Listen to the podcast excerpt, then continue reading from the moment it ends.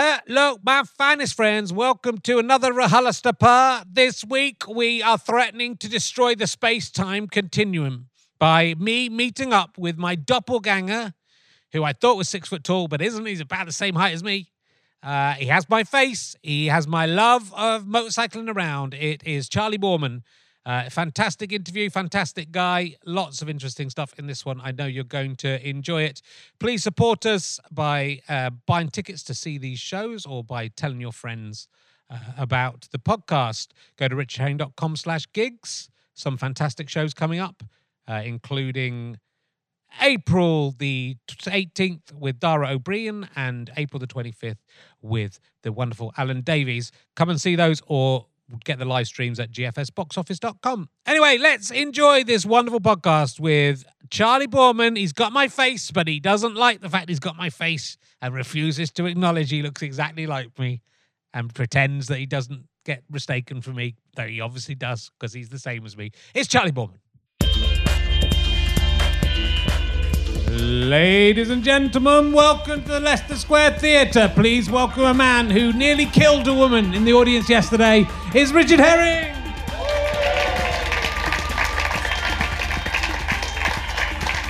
Thank you very much. Love to see you. Thank you for coming, everyone. You're uh, small but perfectly formed. Very nice to see you. Welcome to uh, Richard Herring's Leicester Square Theatre podcast. Um, I was talking to Angela Rippon from off of Master Team yesterday. Who remembers Master Team? That's my mate. I used to. Ah, oh, she was great on that. No one remembers Master Team. I used to eat my. It was on between 1985 and 1987. I used to eat my tea watching it with my mum, and it was a, through a period where my mum was making a lot of soups and stews, and that's why I think of. I can't remember anything about the quiz, but Angela Rippon. Anyway, I saw her yesterday. She's doing well.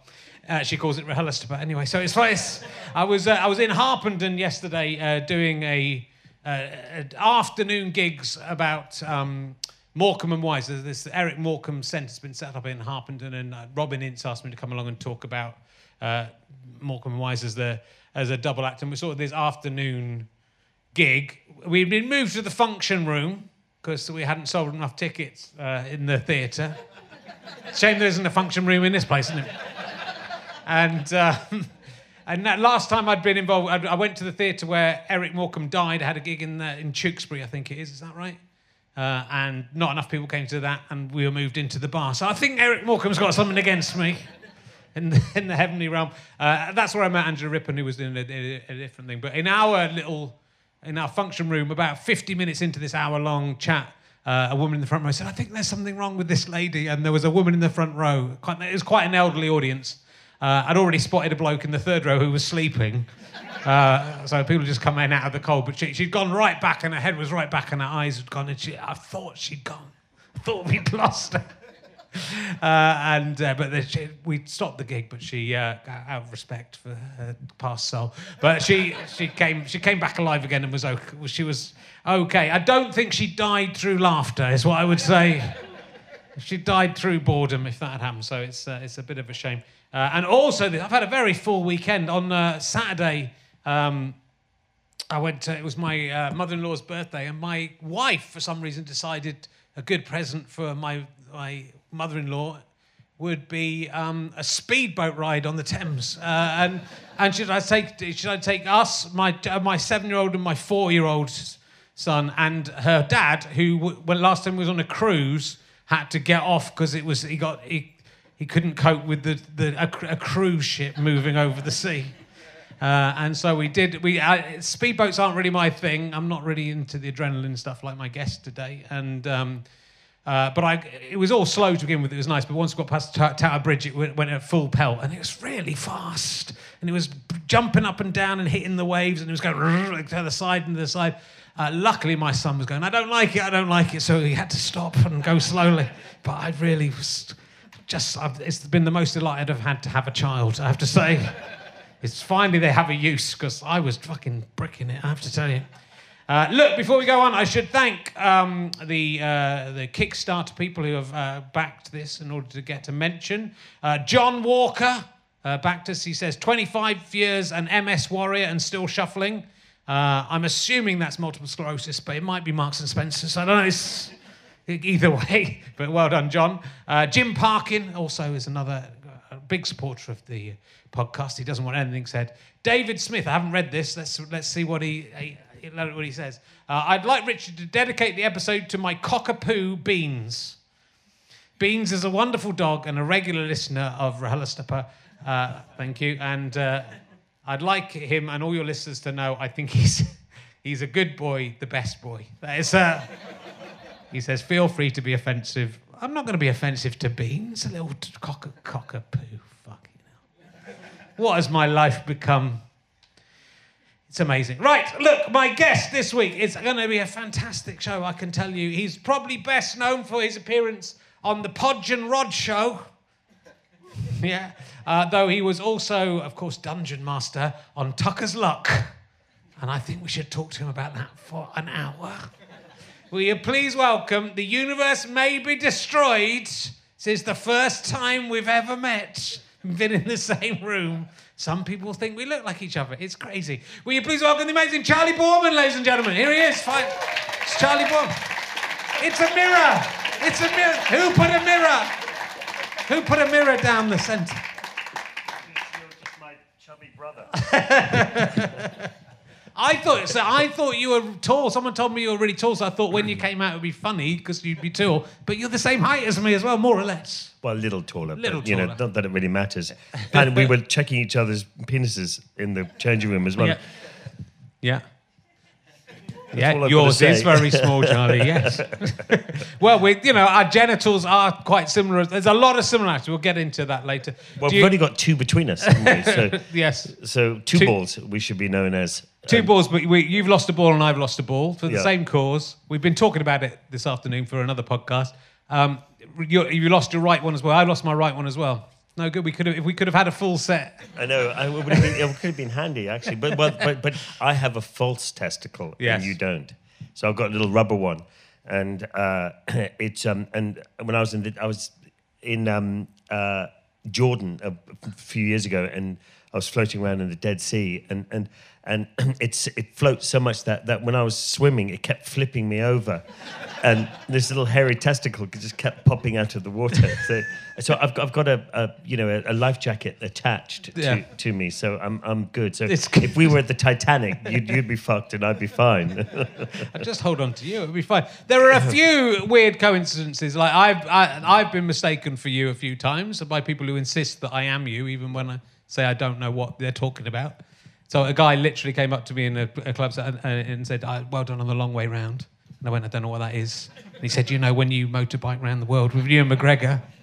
And you go, "No, I don't." that, that isn't ringing any bell. Like, oh yeah, yeah, that time, yeah. How, how had I forgotten that? Um, and also, um, you. I'm interested in. You got the gig um, uh, advertising herring shoes. Oh, yeah. Well, How what- did you uh, get that? Do you like those shoes? I do. I actually buy stuff from Herring Oh. Shoes, partly because they've got herring written all over them. Also, my name is Herring, and I look like you. Why did they get you to do it? Not did, they, did you get Well, you're the sort of thought you were ugly brother, I suppose. that, that you know they need someone to sell it. Um, I, I, I don't know why I got those shoes. He saw me wearing them in in some thing, and they got in contact with me and said, "Would you would you like some shoes?" And and, and you know, Yeah. of course, you know. Don't want to buy shit, do you? Should Really? me. It's It should it's be me. It should be. I know. well, listen, I'll, I'll put a word in. Actually, I tried already, and he said, "Who?" I used to. I think I presume it's the same firm. Or there's, there, we, we used to when our school coach would go to Stratford on Avon, we'd pa- pass a shop called Richard Herring Shoes, and everyone in the coach would sing Richard Herring, Richard Herring, Richard Herring Shoes. Uh, so I'm presuming it's the same guys, but there is a Richard Herring involved in that company, I believe. Um, also, we both love motorcycling around. That's me. That's me. That's I love. It's me turning the handles to make it go, Charley. That's uh, Kawasaki 792. That's my baby. Uh, so that's what I've got. So we've got a lot of. There's a lot of. Have you ever been mistaken for me? Has anyone mistaken you for me? no. No. No, I'm sorry. I've got to be truthful. Um, there- there- there's a guy called Henry Cole who who uh, looks a bit like you as well. Okay. Actually, we could be triplets. I, I and he he rides motorbikes as well. And, and, and people come up to me and they say, "Oh, I said I loved your show when you rode through New Zealand? And I go, that was, wasn't me. I go, that was Henry. I said, you've just insulted me. I find it insulting that people compare me to you, Charley. So it's it's okay. I don't, I don't blame them. I, I, I wouldn't want to be me. I spend most of my time not wanting to be me. Oh, that's not fair. That's not nice. Uh, well, it's it's a it's a it's absolutely love to meet you. We've had a we have had a good chat about our ball. A ball. There are balls in plural with, between the two of us, so that's a that's a good thing. But uh, look, there's so much. I mean, I, I, I hadn't like forgotten, but the, of course you have uh, this amazing, uh, as well as all the motorcycling stuff that you're probably best known for now. You've got all this amazing acting work you did, uh, mainly as a uh, younger man. It's, they're still doing a bit of acting every now and again, or do you, does it come up? Yeah, I mean, I, I haven't done so much. I mean, well, my father's a film director. Yeah. And he's a, a guy called John Boorman, and, and he directed films like Deliverance, and Excalibur, and Hope and Glory, and Emerald Forest, and, and lots and lots of movies. And and um, and um, I've got three sisters, and so there's four of us. And so whenever Dad was making a movie and there was a, a part for a kid in it, he would say, "Don't um, employ any children. I've got four free ones." so so we were just thrown into into into into movies. So the first movie I was in was had anyone seen uh, Deliverance here? Did, it with They've Burt. Reynolds and stuff. Yeah. And so um, my father said to me, he said, Charley, look, if you if you sit on that sofa with that bloke, I'll give you a tricycle. It sounded really dodgy, but but but I wanted the tricycle. So so so so at the end of the movie, um, when uh, Jon Voight comes back to his wife at the end of the movie, there's a little boy sitting on a sofa, and so that was me. And so that's where it kind of kind of went from. And then and then you know we were always thrown into his movies, and I I, I played um, uh, one of the characters in Excalibur. Yeah. Um, Mordred when had a nice suit of gold armor and rode a horse. It was brilliant. And um, and and it, and it, it, it kind of went from there really. And and, and I'm really heavily dyslexic, so school was always a, a nightmare for me. And and um, and in school I was always in the school plays, and and and that, that was really the only place I felt like I could I could express myself. And and and so I think my father saw that you know there was no point going to university, so I left school at 16, Yeah. and and I went off and I was making movies and and and, and had some some success in the sort of 80s and 90s. Yeah, well, the Emerald Forest is a great film as well, which you're, you're the star of the Emerald Yeah, Forest. yeah. I had to sleep with my father for 17 years to get that part.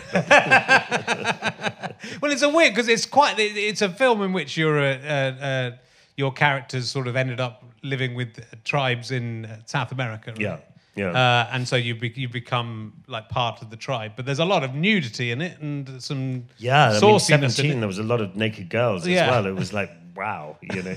But your dad- straight from boarding school to that, it was it was brilliant. But your dad's directing it. Is that was that a bit weird having your I- dad? I- it's it's funny, isn't it? You you know, a lot of I think at the beginning of the movie when I got the part, there was lots of this sort of talk of nepotism and and and you know the people who know he's only got the part because he's you know because of his dad and stuff.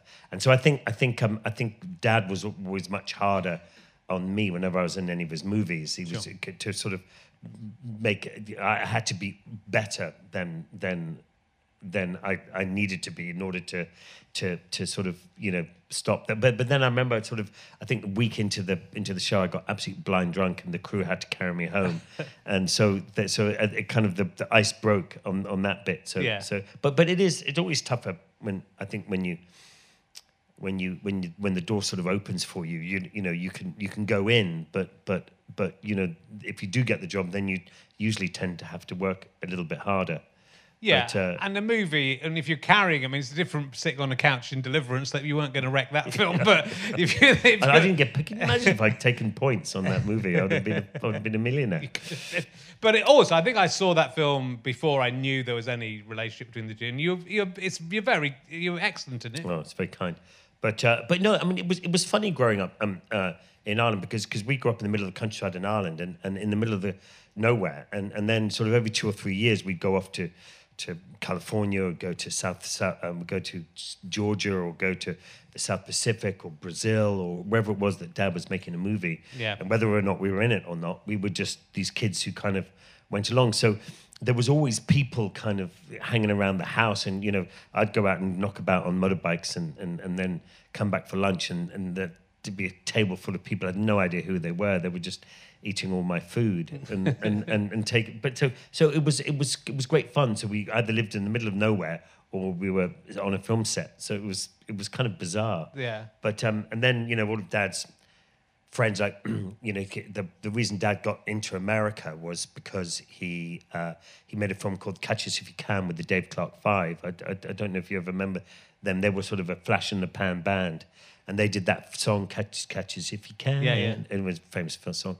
Um, anyway, by, by the time he made the movie, Dave Clark Five were, were finished. And, and so that didn't really help his film. but, um, but Lee Marvin saw that movie. Okay. And, and he was the biggest box office at the time. Yeah. And, he's, and he came up to my dad and said, I want you to direct my next movie. And that was a film called Point Blank, which is, if you haven't seen it, it's a fantastic film. And, and, um, and so Dan went off to, off to the States and they became friends. They made couple of movies together and he became my godfather Yeah. of, of, of all people. Uh, he was a shit godfather. Though. I mean, he was drunk most of the time, and I don't think he ever once bought me a present. Never sent you a book token No, never sent me a book. Marvin. But he he was an amazing guy. I mean, he he fought in the South Pacific in the Second World War. He was a U.S. Marine, and he, he saw proper action. I think his he I think he drank because. Um, uh, when they were in, in the South Pacific, they, they were they were led into an ambush, and, and his whole battalion were wiped out except for him and and um, and and his mate. And not a lot of people know this, but he was shot in the ass. And and and and you know, being a marine, that suggests you were running away. you know? And um, but he was it was a ricochet, and he was on the ground, and his friend came back, got him, carried him out. Wow. And um, so he was always a, a bit you know a bit loose. Uh, Yes. And and um, I do remember, one funny story about about him. Well, there's quite a few really, but anyway, this one in particular. So, um, Point Blank had, had just come out and was a big success, and and and he uh, so they were they were at Malibu Pier on the beach. There was a famous restaurant there that everybody would eat at, and so my dad and my mum and my two older sisters and and and Pam, his his wife, were no his first wife. Uh, uh, anyway, um, there, and, and and Lee was hammered drunk, and it was his car, and, and Dad said, "Look, Lee, give me the keys to the car. You're too drunk to drive." And Lee wouldn't wouldn't give him the car, so they had this tussle. And Lee's six foot three, and Dad's my height. And uh, anyway, Dad got the keys, and he ran to the car. And got the driver's car and he locked the door, and Mum and my sisters all dived into the car as well. And everyone rolled up their windows, and Lee was shaking the car and he wouldn't get in. And then, and then he finally climbed up onto the roof of the car, and he and he wouldn't get off the roof of the car. And Dad thought, God, he's going to be here all night. So he thought, well, it's only a mile down the PCH. Now, PCH is Pacific Coast Highway, is one of the busiest roads in Los Angeles, and it runs all the way along the coast up to up to San Francisco. So he he got the car and Lee's still on the roof of the car, and he gets onto the road and he turns down. And he's going down about 200 meters down the road, and there's a police bike coming up the other way, and the police bike sees this and he puts the lights on, chases my father, pulls him over, and and and and you can imagine Lee, his concentration is now on the policeman, and I mean the foul language that was coming out of his mouth, and the policeman completely ignored him. He walked up to the car and he knocked on the window of the car, and Dad rolled down the window, thinking "fucking hell," and the guy leans in and he goes, "Sir, do you realize you have Lee Marvin on the roof of your car?" and my father says, well, "Yes, I do," and he goes, "Okay, that's fine, sir. Have a nice evening," and, and off he went. so he, he was a he was a, he was a fun man to be around. Yeah, he really was. amazing. Yeah, it must, it must be so incredible to you know without when you're not even really aware of necessarily who those people as a kid with with be surrounded by all those people. But I, I also read that you were the first male to hold Angelina Jolie.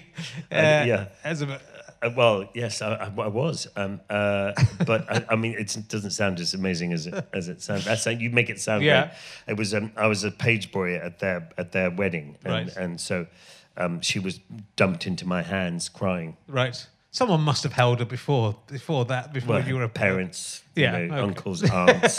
I've kind of imagined you were at the birth somehow. No, she, yeah. she popped out. catching. You delivered her. hey, I'm first.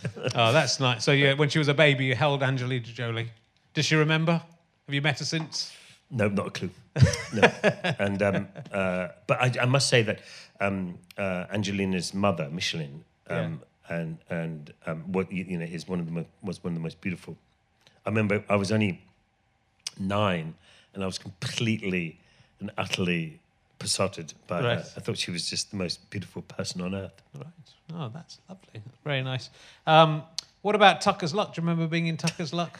That's the big one. That's Yeah, what that was. Um, we've that, I did the Emerald Forest and travelled around the world promoting the movie, and and then I then my next job was Tucker's Luck. I was dungeon master in Tucker's Luck.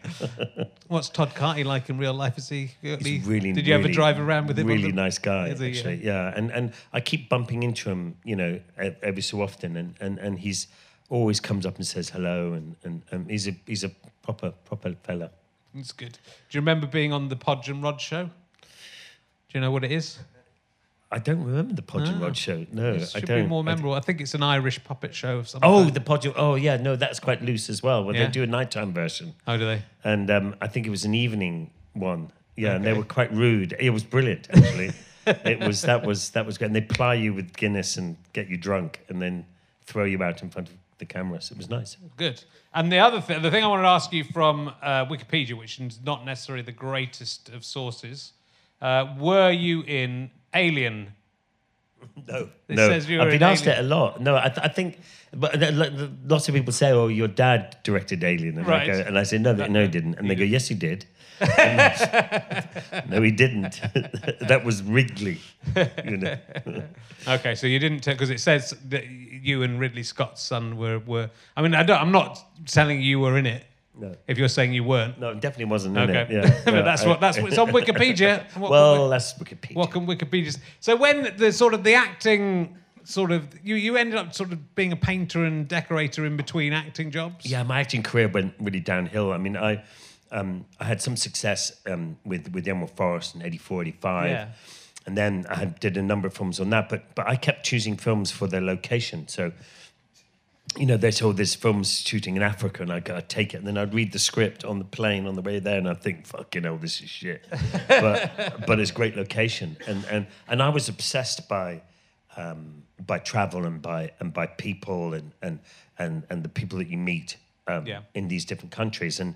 Um, and I think I probably got that from my father. My father had a reputation for being um, a really, a really uh, um, uh, a, a guy who makes movies in really difficult locations and, and, and you know a t- tough filmmaker. And and and I think I, I, I got that that that sense of travel and being in those kind of difficult places and I loved it. And and, Yeah. and dad and, and watching dad thrive in those situations was was great. I mean he was quite a tough he had a terrible reputation of being quite tough he used Yeah. the c word all the time and you know, you'd be sitting there when especially when you're young about 13 on on set and suddenly you hear him screaming and shouting and saying firing people all over the place and you're thinking oh god and just wanting to just sort of shrivel up and run away you know Has he settled down in old age? he has he's well, he's 89 now Yeah. and and he's he he wrote three books in covid and, and a script Right. and so you know, he, he wrote a lovely book um, called Conclusions, his his sort of last chapter of his life, and he says, "I don't think I'll have time for more." He said. so, but but he's he's an amazing guy. I mean, he's mm, his body kind of sort of has let him down a little bit, but but his mind is just is just incredible. That's great. Um, and you, but you, you met um, Ewan on a film, so you got, you got, you, you, you it was up and down, right? The Yeah. acting career, so it wasn't. Oh no, it was. It was. T- it was. It was tough. I mean, because I was uh, going to all these different countries, and the films weren't weren't that great. They were becoming less and less. Yeah. And and and and I was. I I I, I re- whenever I did a film, because of being dyslexic, I really struggled uh, learning lines, and I, I just found it incredibly difficult, and and it used to completely stress me out. And so I was sort of going off acting because of that. Right. And, and doing theatre and having to learn the whole play was just I would have to start months ahead to learn the lines and it was awful. But anyway, so I was sort of doing less and less and, and I'm doing more and more painting and decorating and and and and I married and I had a couple of kids and then and then you know the films became less and less and, and I was then doing more and more kind of proper building work and and and that I at that point some point I thought you know this is probably where I'm going to be now and and I felt it I felt it was quite frustrating really because I, I still felt I, I, I wanted to travel I wanted to do more you know Yeah. and um, and then and then I, I I did this film called The Serpent's Kiss with with Ewan and it had Pete Postlethwaite, Greta Scacchi, Richard E. Grant, Ewan McGregor and myself, and I thought this is brilliant. I'm I'm back. You know, this is my comeback film. Anyway, we had a brilliant time doing. it. The film was absolute shit. And, and it went straight to DVD, and I'm not even sure if anybody bought the DVD. I mean, it was it was an awful film, but but but I I, I met Ewan, Yeah. and, and we we both had our first children at, at the same time.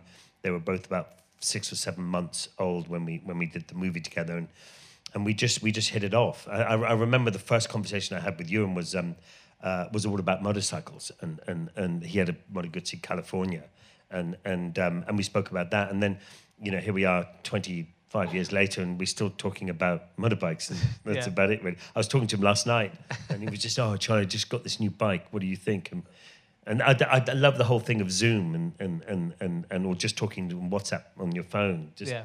it connects people from all over the world, doesn't it? Anyway, so and then we ran motorbike race teams together. We did track days together. We did we did all sorts of stuff together, and and and then eventually you and um, and then we used to go sort of on long weekends together, and then and then we thought we would um, we'd do a, like a longer trip, and go down to south of France, meet our kids and wives there, ride down, ride back, you know, Yeah. for a bit of adventure. And then Ewan rang me up and he said, "Charley, better come over to the house. I've got this idea." And he, and he, and he and we came over, and there was this big map on the table, and and, and it was a map of the world. And he said, "Look, why don't we instead of forget Spain, let let's go to China." I went, okay. And then we thought, well, if we get to China, what, what about Mongolia? And then we kind of thought, well, we may as well go to New York. And, and our wives were sort of just looking at us and thinking, well, they were going, how, how, how long is that going to take? And we, and we kind of worked it out that it was going to be about four and a half months. And, and they both didn't bat an eyelid, batted it at all. It, I I said to Ollie afterwards, I said, Ollie, well, you're not worried that we're going off for four and a half months? She goes, no, I think you'd be right. Sounds like they want to get rid of you. Yeah, probably. Yeah. I mean, nowadays, you know, since lockdown, you know, uh, now that we're kind of the world's open, opening up again, I keep seeing my suitcase at the front door. So he's sort of going, "Come on, go," you know. And so, did, do you did you just you did, we're going to do it anyway, and then thought let's turn it into TV show, or did it was the TV show a part of the in the mix at that point? It, it was, um, you know, we were going to do it, and then and then st- I didn't really have the money to, to do it. You know, you and um, I, I, I was, you know, painter decorator, two wife, two kids, a mortgage. Um, you know, I just didn't have the money. And um, Ewan had just finished Star Wars, so so he was minted. And, but being Scottish, I probably wasn't going to get any of that. So, uh, uh, but but then someone mentioned about a book and said that what they thought would make a really nice book. You know, Yeah. two great friends going off traveling around the world, and um, and so we we uh, so we approached some book people and, and said and, and and and that actually was quite easy to get a book. And because you go there, and the, because the pitch was that we're going to go from here to here, not really sure what's going to happen, but I'm sure it'll be all right. And, Yeah. and and the book people thought, God, that's great, two friends, lots is going to happen and stuff like that. But but and, and so we so we so we, we got that, and then and then and then I we walked. I remember walking out of the of the publishers and having this book deal, and I'm thinking, well, that's great, but I can't fucking read, let alone write. I had no idea how we are going to do it. And Ewan's you know just as bad as I am. So then we thought we would do these video diaries, and we would get. Um, someone to help us write the book, and, and we, we both knew exactly what we wanted from the book. Yeah. And so this guy would then help us, and we did, and then we thought, well, if we're going to do video diaries, we may as well film it, and and then it kind of sort of snowballed from there. But but but getting the TV show was, we we we still didn't have a TV deal until I think you know three weeks before we were leaving, and we'd already started filming the preparation and, and all this kind of stuff, um, and. Uh, uh, and, and and was it was when we were doing the leaving party that my brother-in-law James, who was working for Sky at the time, and they'd already passed on it, or he passed on it.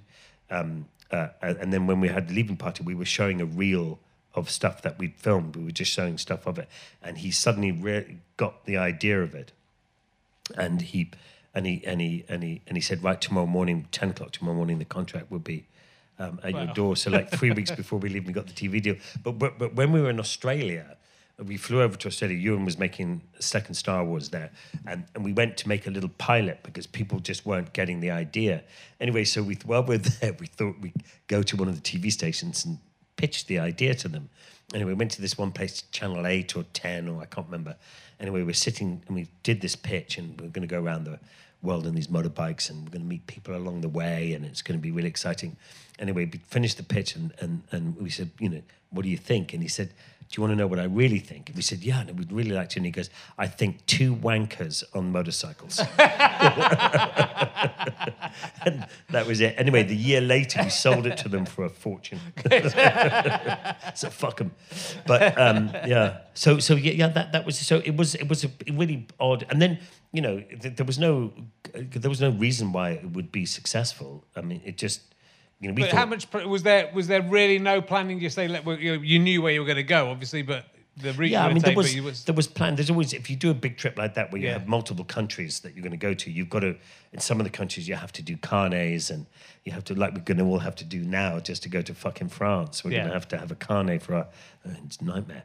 But um, uh, so we we had to have that, and, and I think if you're going to do a big trip, you, you know, I, I certainly wouldn't wouldn't um, uh, plan it to the nth degree, but but I would certainly look at the route where you're going to go, and, and then sort of within each of those countries, think of what you'd really like to do in those countries, Yeah. and then you just you know connect the dots and, and off you go. So it's kind of, and that's kind of the way we did it. We wanted it to be as authentic as possible. yeah. And I suppose it's it's most people don't travel in in that way. So most of us, if we are going to China, would fly to China. Yeah, I mean, flying, So- I mean, flying is fine because Yeah. you, you leave an airport that looks like an airport, and then you land in in an airport that looks like an airport. And you know, if you land and take off and land in in America, if you I don't know if you've done lots of traveling in America, but all the I think all the airports are made by the same person. Right. And and and I was I, at one stage I, f- I was flying all over the place at one stage, and I was sitting, standing in this airport, and I couldn't remember what city I was in because I, was thinking "No, I, I've just left Chicago, but this looks like Chicago. oh, it was just so. It's a very different experience Yeah. when you when you when you fly in somewhere, and and um, as to, as opposed to being on on on time. It's like when you when you and I went down through Sudan and then went from Sudan into Ethiopia. You know, so we went down the Nile, and it's it's stunning and it's very deserty and dry, and I mean it's just beautiful. And um, uh, and and then and then you got to the Ethiopian border, and it was, and and there's literally. A, a- like on a map, there's a line, and, and, and just on the other side of the of the border, everything changed. It was wood, it was it was green, um, uh, and and then when you change, you know, all the the tarmac color changes, the color of the paint on the road changes, the way the dots, the dashes on the road are different, the signposts different, the architecture, the way people dress. Yeah. It's just it's just the most extraordinary way of traveling. It's just it's it's brilliant. And I guess you just get an idea of the. It's even looking at a map. It's hard to get the idea of the scale of the world, or even how far. I mean, in, in a globe, you don't, you know, you don't really. It's not even really accurate in terms of distance. So No, yeah, the maps are all distorted a Yeah. little bit. So so Africa always looks a bit smaller than I mean Africa is a fucking big place. Yeah. And especially when you travel through it, you just think, oh my God. It's like going across Australia. You know, when you fly home from Sydney, you know, the first five hours you're flying over Australia. You know, and, and but it, but you look at it on a map and it's just a little little island d- down at the bottom of the of the globe. Yeah. So so it is it is it's very it's it's it's, it's the best way in the world to travel. and, and it's what you said earlier. Is it that it's about the people you are meeting along the way, and you know, people are. I mean, not everyone would have recognised who no, would have recognised even who you and Well, they right? certainly reckon, wouldn't have recognised They wouldn't me. from the Emerald but, Forest. But, but they would have recognised. I know. I used to keep dropping my trousers, and, and, so, and that's fact. That was the only. That was the only time I ever got an award for my acting career. Was I was voted in in Germany. I was voted best bum of the year. Oh, that's not bad. and um, and being you know being a uh, an act- actor with a big ego, I, I of course I went to collect it. And, uh, But is that, but you know even Star Wars isn't everywhere, right? Is that is that what the, that some people wouldn't have? Yeah, I remember we get, uh, at one time we were in we were in Tangier and and um, we went to one of those troglodyte um, places where they where they where they um, where they filmed the original Star Wars in those you know in those sunken things. so Ewan goes, ah, I don't want to go there because I'm just going to get mobbed. you know. And anyway, we went. Then he had a big beard, admittedly, but but we went around and we were walking around, and not a single person. and eventually, I said, "You, you, and stand by that poster of you." And he was standing by the poster of him, and he had a beard in the film, and he was standing by the post, and people were just walking by. And I, I, I like to think that that because it was so hot that people's brains were just fried, just didn't didn't you know didn't make it. And we were pissing ourselves with laughter, and he was going, "These aren't the bikes you're looking." for. And all this kind of stuff. I mean, you wouldn't was think it would fun. be really him, I suppose. Maybe that. But you know, I mean, I think once you get once you get to Eastern Europe and start getting to Kazakhstan and Mongolia and Siberia and Far East Russia and all those places, you know, it it, it, it people people are spending much more time uh, just getting along and just living, you Yeah. know, and, and, and it's a very different, you know, we're very lucky here in the in the West in this sort of opulent kind of lifestyles that we all have and everything's on our fingertips. Whereas, you know, you don't have to travel very far to see that it all uh, all gets a bit harder. Yeah.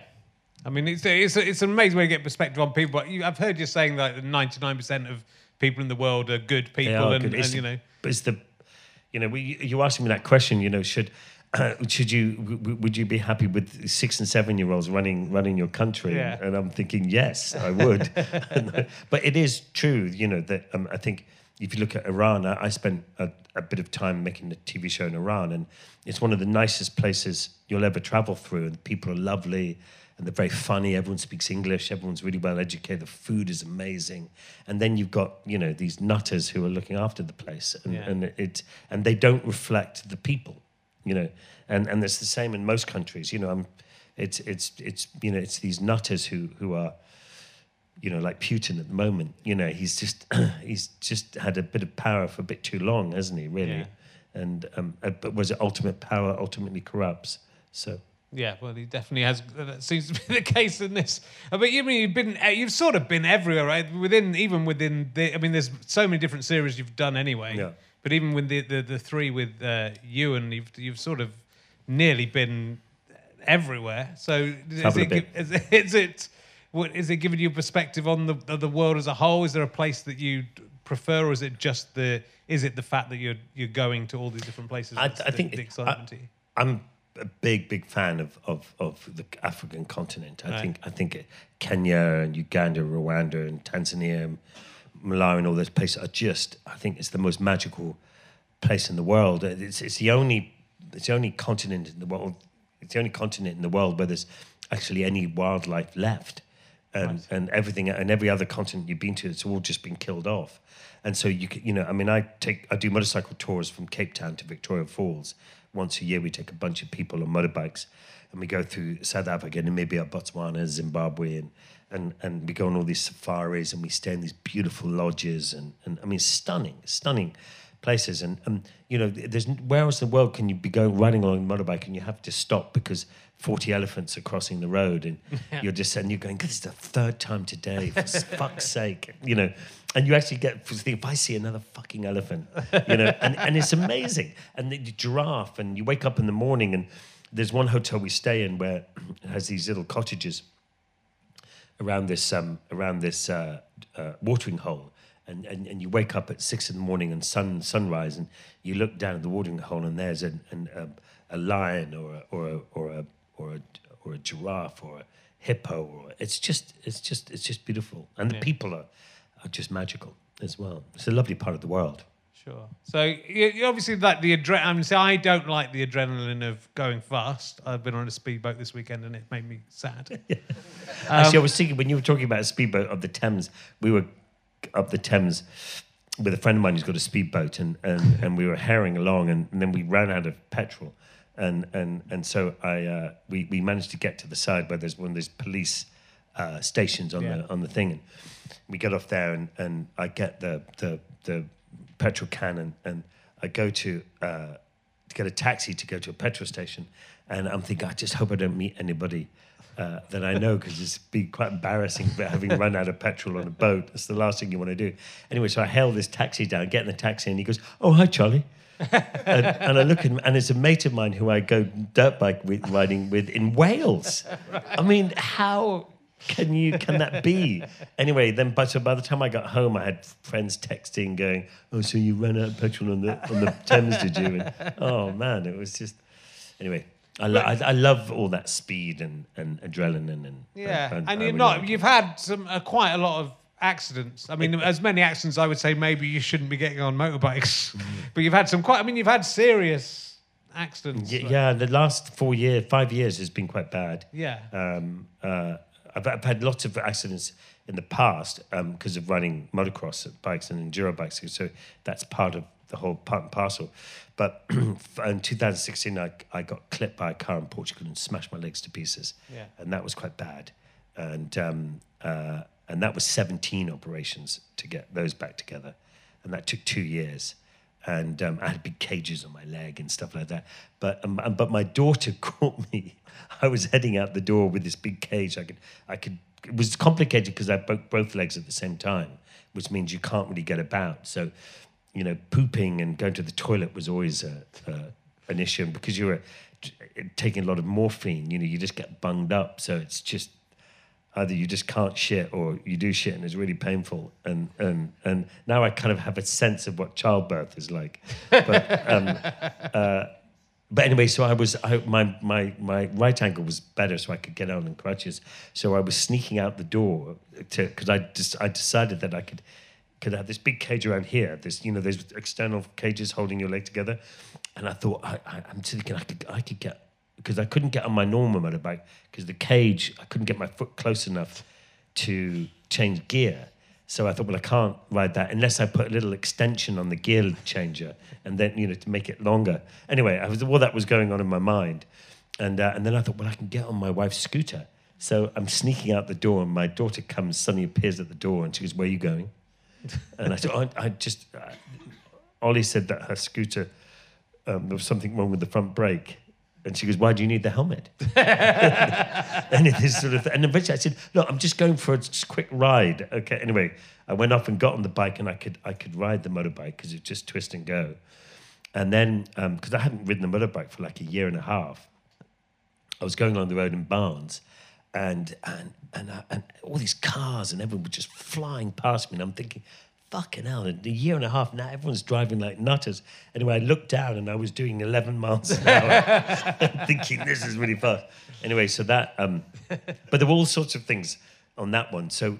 You, you know the, the biggest goal apart from wanting to get back on a motorbike after these these these accidents uh, after smashing my legs and it was always the, the, the focus was always to get back on a motorbike and i think that's what kind of kept my mental health so Right. well was because i had a i had a purpose. I i had a, a goal to get to.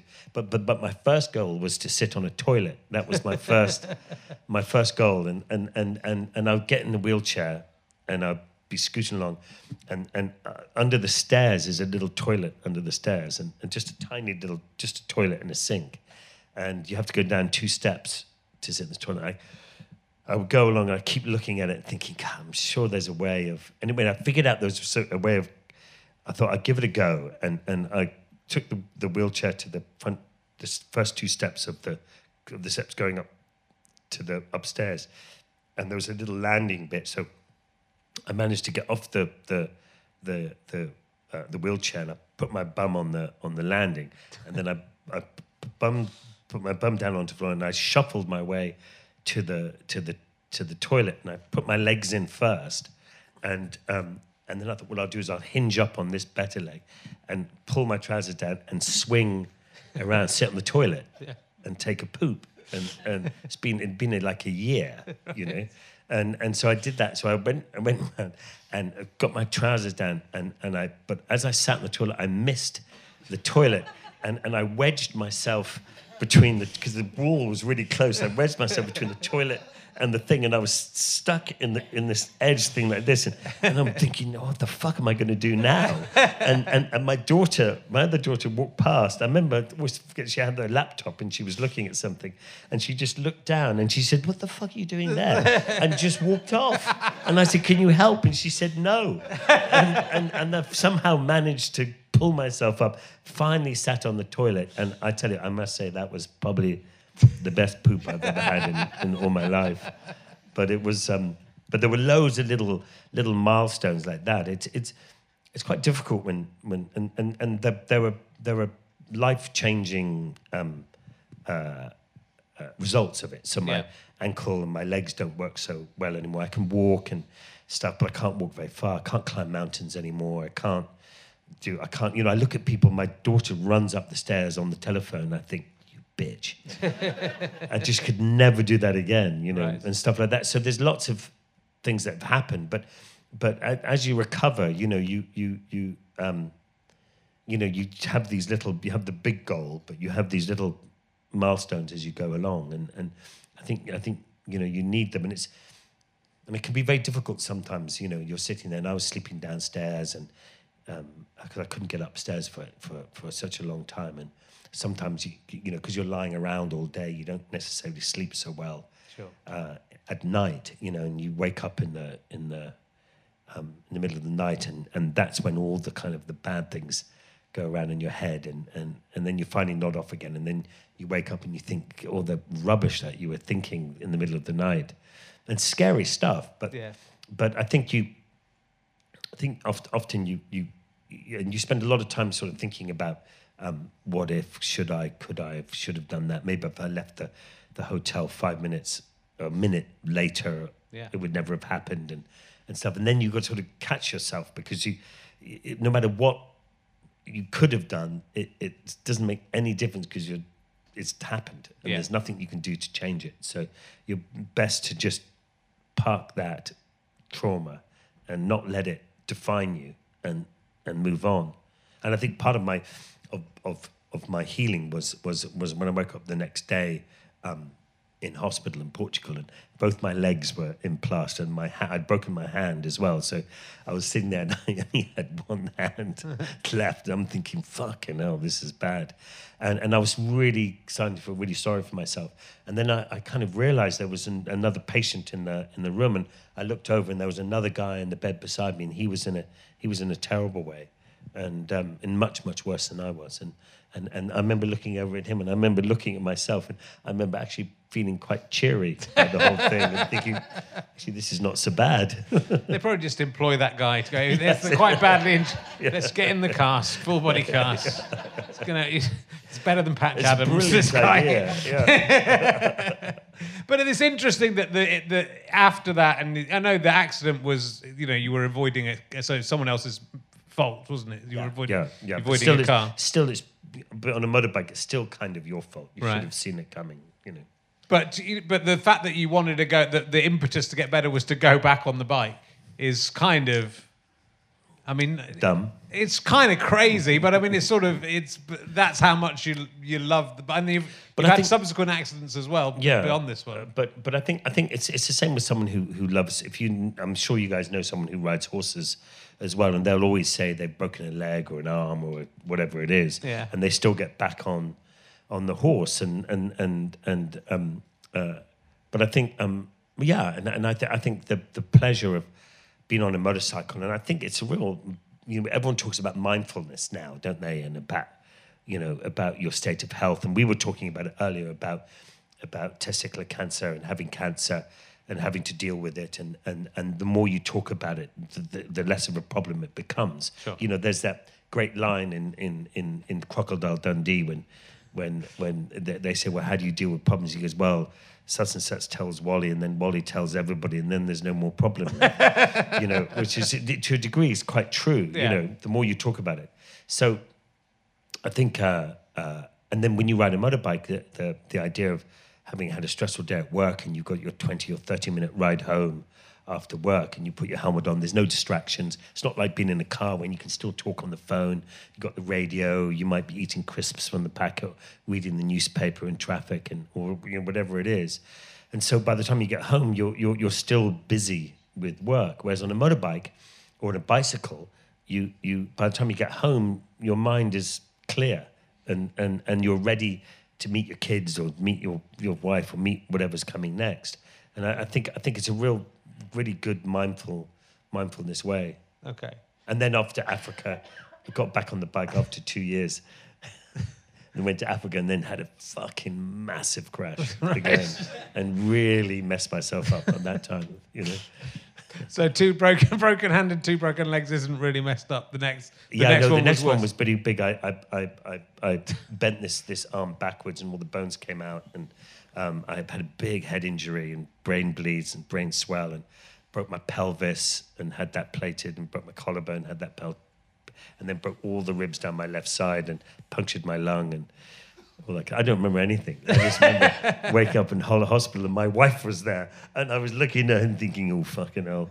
and and she was going, "What the fuck have you done this time?" You know, she was really pissed off. yeah. And um, yeah, so so that that was quite a bad one. And that I had that was a big big head head injury. That really took a, I I really wasn't right. Um, actually, my wife said, "What do you mean weren't right?" She said, never have been really." But that took you know four or five months before I could even even consider driving again. That Right. it was quite it was quite it was awful actually having um concussion. Yeah, I mean, but that's you know, and then but then you've you've subsequently done another of your big trips after that, right? So the long yeah, way yeah, up I've done is other ones. Yeah, well, Long Way Up was after all of those. Yeah. And then um, there's a great book called Long Way Back if you want to buy it. it's all about the crashes. yeah. I mean, it's sort of ex- it's extraordinary. I think it feels extraordinary to me that you could have you could have a crash like that and and within this time frame still be, you know, be be walking here and sitting here with be and and be But as fine as you are. You know, I know it's, I know things aren't perfect, but Yeah. No, I mean, I don't think that, that yeah, I, I, I, I don't know. I mean, I, I remember when I first got back on my bike on, after the first crash, you know, I remember properly when I got on a bike properly and I rode down the road, road I, I, was, I was crying. I, I was just so happy to, and it wasn't so happy about being back on a motorbike, but it was being back in life, you know, back, back to some form of normality. That's what really, and so the idea of being on a bike and, and being able to ride it was was was the what marked the the beginning of the end of my of my recovery. Hmm. Does that make sense? Yeah, yeah. And and and that was that was that was a, such a milestone for me. yeah. And I- but I remember the other time when I was on the wheelchair, I thought I can drive, and and that was on the first one. So I went to my car and and with the wheelchair, and um, I got in the car, no phone, no keys. I was just completely so excited that I thought I could do it, and I, I drove off down the road, rode around. I got back, and someone had taken my parking space where my wheelchair was. so I was stuck in the car and I wasn't going to tell my wife that I'd gotten in the car. So then, then I had to stop outside the house and I had to beep on the, on the, on the horn until, until our front door opened up and my, and my wife and my two daughters were there just looking at me as if to, to say again, what the fuck are you doing? You know, I'm starting to understand why they don't mind you going away for four months. no, but but uh, yeah, no. So so get back on the on the bike was was definitely part of the Yeah, recovery. I mean, it's it's it's cr- crazily impressive as well as crazy. just, just yeah. Well, and plus the fact that's the only thing I really know how to do. Yeah. And to actually make any money is to actually ride a motorbike. So part of me, uh, you know, doesn't really have a choice either. Yeah, one trick pony. And so the late, the latest, or long way up is the latest one is uh, all on electric Yeah, bikes. yeah. And it's been quite a while between the, the those t- 2 series, right? Mm-hmm. Yeah, it was 12 years um, Yeah. between two. I mean, I've been doing lots of other TV shows. I did the Dakar Rally, made a TV show that broke my hands on that one, uh, and then um, and then and then did the, all these loads of ones called Extreme Frontiers and traveled all over the place and stuff. And so we were always busy. And Ewan was was just rocketing off as this A-lister, and he'd just moved to the the states. So. We were, we were, and then every time he was coming over here to make a movie, I was always going somewhere else to, to do a TV show. So we just kept missing each other, and then we just hadn't seen each other in ages. And and then I had this the, that first big crash, and um, and I remember um, someone, I think my wife rang you and and said, look, you know, Charley's had this big crash, you know, and and so and then um, I think, and I remember Ewan was was on his way to work, and he was just about to get on his motorbike to go to work and had this big crash and, and it was like shit.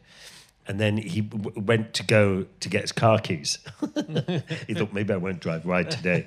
And then he stopped halfway through and he goes, no, no, no, no. Charley would be furious if if you got in the car. So he got back on the motorbike and, and rode off. And then I, um, and then and then we just and then he just thought, God, this is stupid. We just haven't really seen each other for ages. and then um, and then we started talking, you know, a bit more, um, and started talking about maybe doing another one. And then I had another crash, that other the second crash, and then he was over in London making a, a movie, and I was just recovering. I was sort of still, I'd been back in a wheelchair because I broke my pelvis, and and um, uh, anyway, he came over and said, "Oh, can, can we come and stay for a couple of days?" Um, just to say hi. And so they came, and then they ended up staying a month, and um, couldn't get rid of him. Fucking hell. I mean, it was like you know. So when is this film finished? Um, but um, and it was lovely um, uh, having them there. And then we went away for a couple of weeks because we were going off somewhere, um, back to my father's house, and and and and they stayed. They stayed there, and, and, and we kind of made that connection again. And then we wanted to do a third a third one, but but uh, I don't think either of us really wanted to do it just on petrol bikes because we we'd already done that. Yeah. And then and then it was Russ Malkin, one of the two producers on the TV show, said, you know, why don't you do it electric? And we thought, wow, the, the electric vehicles can't go anywhere. And and um, uh, and then we thought, well, actually, why not? And and and then you know everyone says you can't do it, so it seemed like a good idea to do it. And Yep. and, and and and there's this big thing. I'm, I'm sure all of you have that kind of when you talk about electric vehicles, you talk about range anxiety.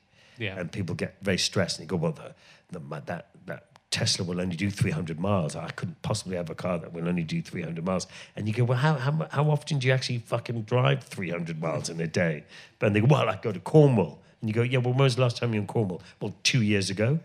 And, and so, you know, so I think there's lots of negativity about electric. Yeah. And, and I think if you're 35 plus, I think, you know, it's a big negative thing. I think if you're below 35, and my kids, you know, they don't give a shit what, what it is. I mean, most of them don't even have a car. They just take Ubers and Yeah. they wouldn't care if it was electric or they have no, you know, no. It's a very different concept of owning something is is is is is big. So so we so we did it, and and and so now when people say, "Oh, I wouldn't have electric because you can't go anywhere," and you go, "Well, actually, you can," you know. So where was it? Where was it? If this was up through So America. from bottom of Argentina yeah. to to Los Angeles. Yeah. yeah, and and in the whole of South America, Central America, and Mexico, there are no fast chargers. so just plugging in, but that that made it really interesting because you know not only were we plugging into people's houses, but we were sort of plugging into their lives because because you had to hang around for such a long time to to to let it charge um, you were you were sort of having completely different. So whereas most of the time we'd spend in petrol stations, now we were just knocking around in people's houses, and and that was it was it was a really nice experience. And because you could only go a certain distance each day because of there are no fast chargers, you know, you you you you your whole outlook of, of how you travelled was completely different. So not only was it was it a different vehicle, but it was a completely different experience as Yeah. well. It was very cool. It really was. Yeah. I mean, I, I thought I'd miss the petrol engine, but quickly you you you you you don't miss it at all because you you know suddenly you can hear the road, you can you can feel the road there's no vibration of the bike. Right. You you you you feel um, speed and acceleration in a completely different way because there isn't that big whining. You know, the the more the engine revs, that suggests the faster you go. So, but there's none of that. So it's a completely different. So I'm not. I'm not saying it's any any better or any worse, but but it's it's it's different and it's it's and, cool. And also, uh, there's electricity everywhere, really, right? Yeah. So, like, there's not petrol everywhere. You know, there's a chance you could be. I know there are petrol stations, but you could you can usually find some electricity if you Yeah, need to. no, so- no, for sure, always with for petrol. sure. And and um, you, uh, it is, yeah, yeah. I mean, it is. Um, it's fun, and you meet all sorts of people in a completely different way as well. Yeah. And then animals and stuff. I mean, you could pull up on the side of the road. I pulled up beside all these llamas, and and and because they weren't really making any noise, they they they they didn't run away. They just they just hung out. Right. And they're quite pretty. They've got these beautiful eyes, big long eyelashes, and they sort of blink at you, you know, and you become mesmerized by them, you know. Yeah, it's well, it's, it's an But so, it's- but but and what is that? Anxiety, uh, uh, range anxiety syndrome isn't a new thing. Um, and and back in the day when when when when petrol cars were just coming out, people had terrible range anxiety. So we'd leave, you know, I'd leave my house and then head to to to Guildford, which is down the road, I had a full tank of gas, but when I get to Guildford, there was there was almost no chance of getting petrol because the, and the only places they would sell petrol when cars first came out was in chemists. Right. So you could only buy it, in, so people had terrible range anxiety.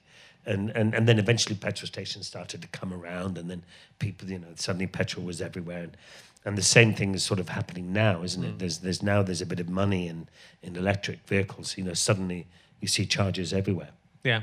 Well, I've got an electric car and I've, I've never had to charge it outside of. I've not ever gone on a really long journey in it, but I've never had to charge it outside of my house. Yeah, I I've done. I have done it a couple of times just to see how you do it, but but I can drive to London and back. I can drive all my obviously all the local stuff. It's so it's, it's you know it's really good. And you must but- have felt really fuck. You were one of those little fuckers who were really smug in the last petrol crisis, sort of driving past, going. "Oh, Uh, you." well, I was doing I was doing these actually. It was really it was a really weird thing because I dro- it was uh, for three Mondays. I drove past every petrol station between my house and here, and they were all closed. I don't know if they'd have opened up in the interim at all, or whether they've been closed for three weeks. But it did feel like, yeah, that is pretty pretty good. Although now all fuel's going to be so expensive, I'm not sure electricity's going to be any better. Charging it at home is going to be Well, any better. you know, with electricity now, you can you can charge your car because you don't need to have it full all the time. No. So you can you can get these smart chargers now where you plug your car in, and it'll only charge the car on the cheap tariff between a certain hour and a certain hour. And and um, and so it's it's it's it's clever. And and I noticed that I don't know if you were knocking around London on the bicycle when uh, on that first lockdown when there was just nothing around, and and I remember going past Buckingham Palace and and the and and and there was there was no I stopped and it was beautiful sunny day. And there was blue sky. I'd never seen the sky so blue in London, and and and the air was so clean, and mm. you could hear birds, and you could hear all this kind of stuff, and and and you you suddenly had like a, a snapshot at, at what at what what big cities would be like if if if if the majority of the vehicles were electric. It would be that nice. So it's it's you know it's actually not that bad. no. I don't think you know. Well, I think you know it's it's the, it's the way it's going going to be going anyway. I think, which is you know it is it is very good. Um, is there have you got any other plans? Have you got, going on any more trips? Is there stuff coming up? Yeah, I've got I've got a few a few bits and pieces Right. that, that that I'm doing. Uh, I think you, you you and I have been talking about doing another one, and um, uh, so that might happen in the next year or so. And then and then I've got something going on in Ireland uh, um, this year for this summer, which should be really fun. It involves motorcycles and a bit of cooking and a bit of culture and people, and because I grew up in Ireland, and, and Yeah. that's where that's where I kind of sort of first rode my motorbikes and and, and, and and stuff like that. I used to ride horses. I was complete horse nut. And then, um, and then a friend of mine had a motorbike, and I realized you didn't have to clean it, muck it out, feed it. You didn't. You could just you could ride it and beast it all day, and then just lean it up against the wall and go to go home. You know, it was it was a, a game changer. But um, but so yeah, so it's sort of back to my roots, I suppose, in Ireland. Cool. Um, look, it's been absolutely lovely to talk to you both just now and the other podcast we're doing, which is going to be a new podcast coming out soon about. Losing nuts. like, about nuts, about testicles, losing testicles, uh, and fantastic stuff in that as well, which we haven't really, I haven't really touched your testicles uh, during this chat, hardly at all. Uh, but thank you so much for coming on, ladies and gentlemen. Give a massive round of applause to the incredible Charley Boorman. Thank you very much. Which one's Thank which? You, and thank you. Thank you, mate. It's great. Thank you. Come back next week. We'll see you next week. You have been listening to RHLSTP with me, Richard Herring, and my guest, Charley Boorman. We look the same. It's confusing. Thank you to Scant Regard for playing the music for this uh, bit here. It's nice. I'm indebted to my producer, Ben Walker. I'm indebted to the director, Chris Evans, not that one. I'm indebted to all of the crew, including incompetent Sam Man George. He's the best one out of everyone. Uh, thank you to everyone at the Leicester Square Theatre for having us here and looking after us so nicely. Uh, thank you as well to all the people who bet back the Kickstarter, who are and include Benjamin Molorn, that's not a real name, Soren Muller, Rachel Todd, Andy Lloyd, Steve Fowler, Joe and Phil Belcher, Mauricio Reyes, I reckon I got that, Jolly Mnemonic, Jenny Snow. Jenny Sloman, Ryan Krellin, Anonymous, David Luton, Ben Freeman, Tim Killen, Lewis Archer or Louis Archer, yes please, Liz and Owen, Springsteen fan, Christine James, Phil McCracken, Gillian Wallace, Steve Mitkowski, Richard Nicholson, Greg McLeod, John Burton, Mark Inman, Stuart Gunpowder, Martin Peck, James Lynn, Matt Leahy, pronounced Leahy, I got it right, not applicable, Matt Hoskins, Bouncy B. Hall, Adam Holman, and Liz Sweet Summer Manton crazy. Uh, this is a Sky Potato Fuzz and GoFasterStripe.com production. You can watch the videos of these shows at gfsboxoffice.com for a small fee. Uh, you can also come and see these shows live. Go to richherring.com slash gigs for more information of where RHLSTP, RHLSTP will be on next. Become a badger at GoFasterStripe.com slash badges. Thanks for listening. Go away.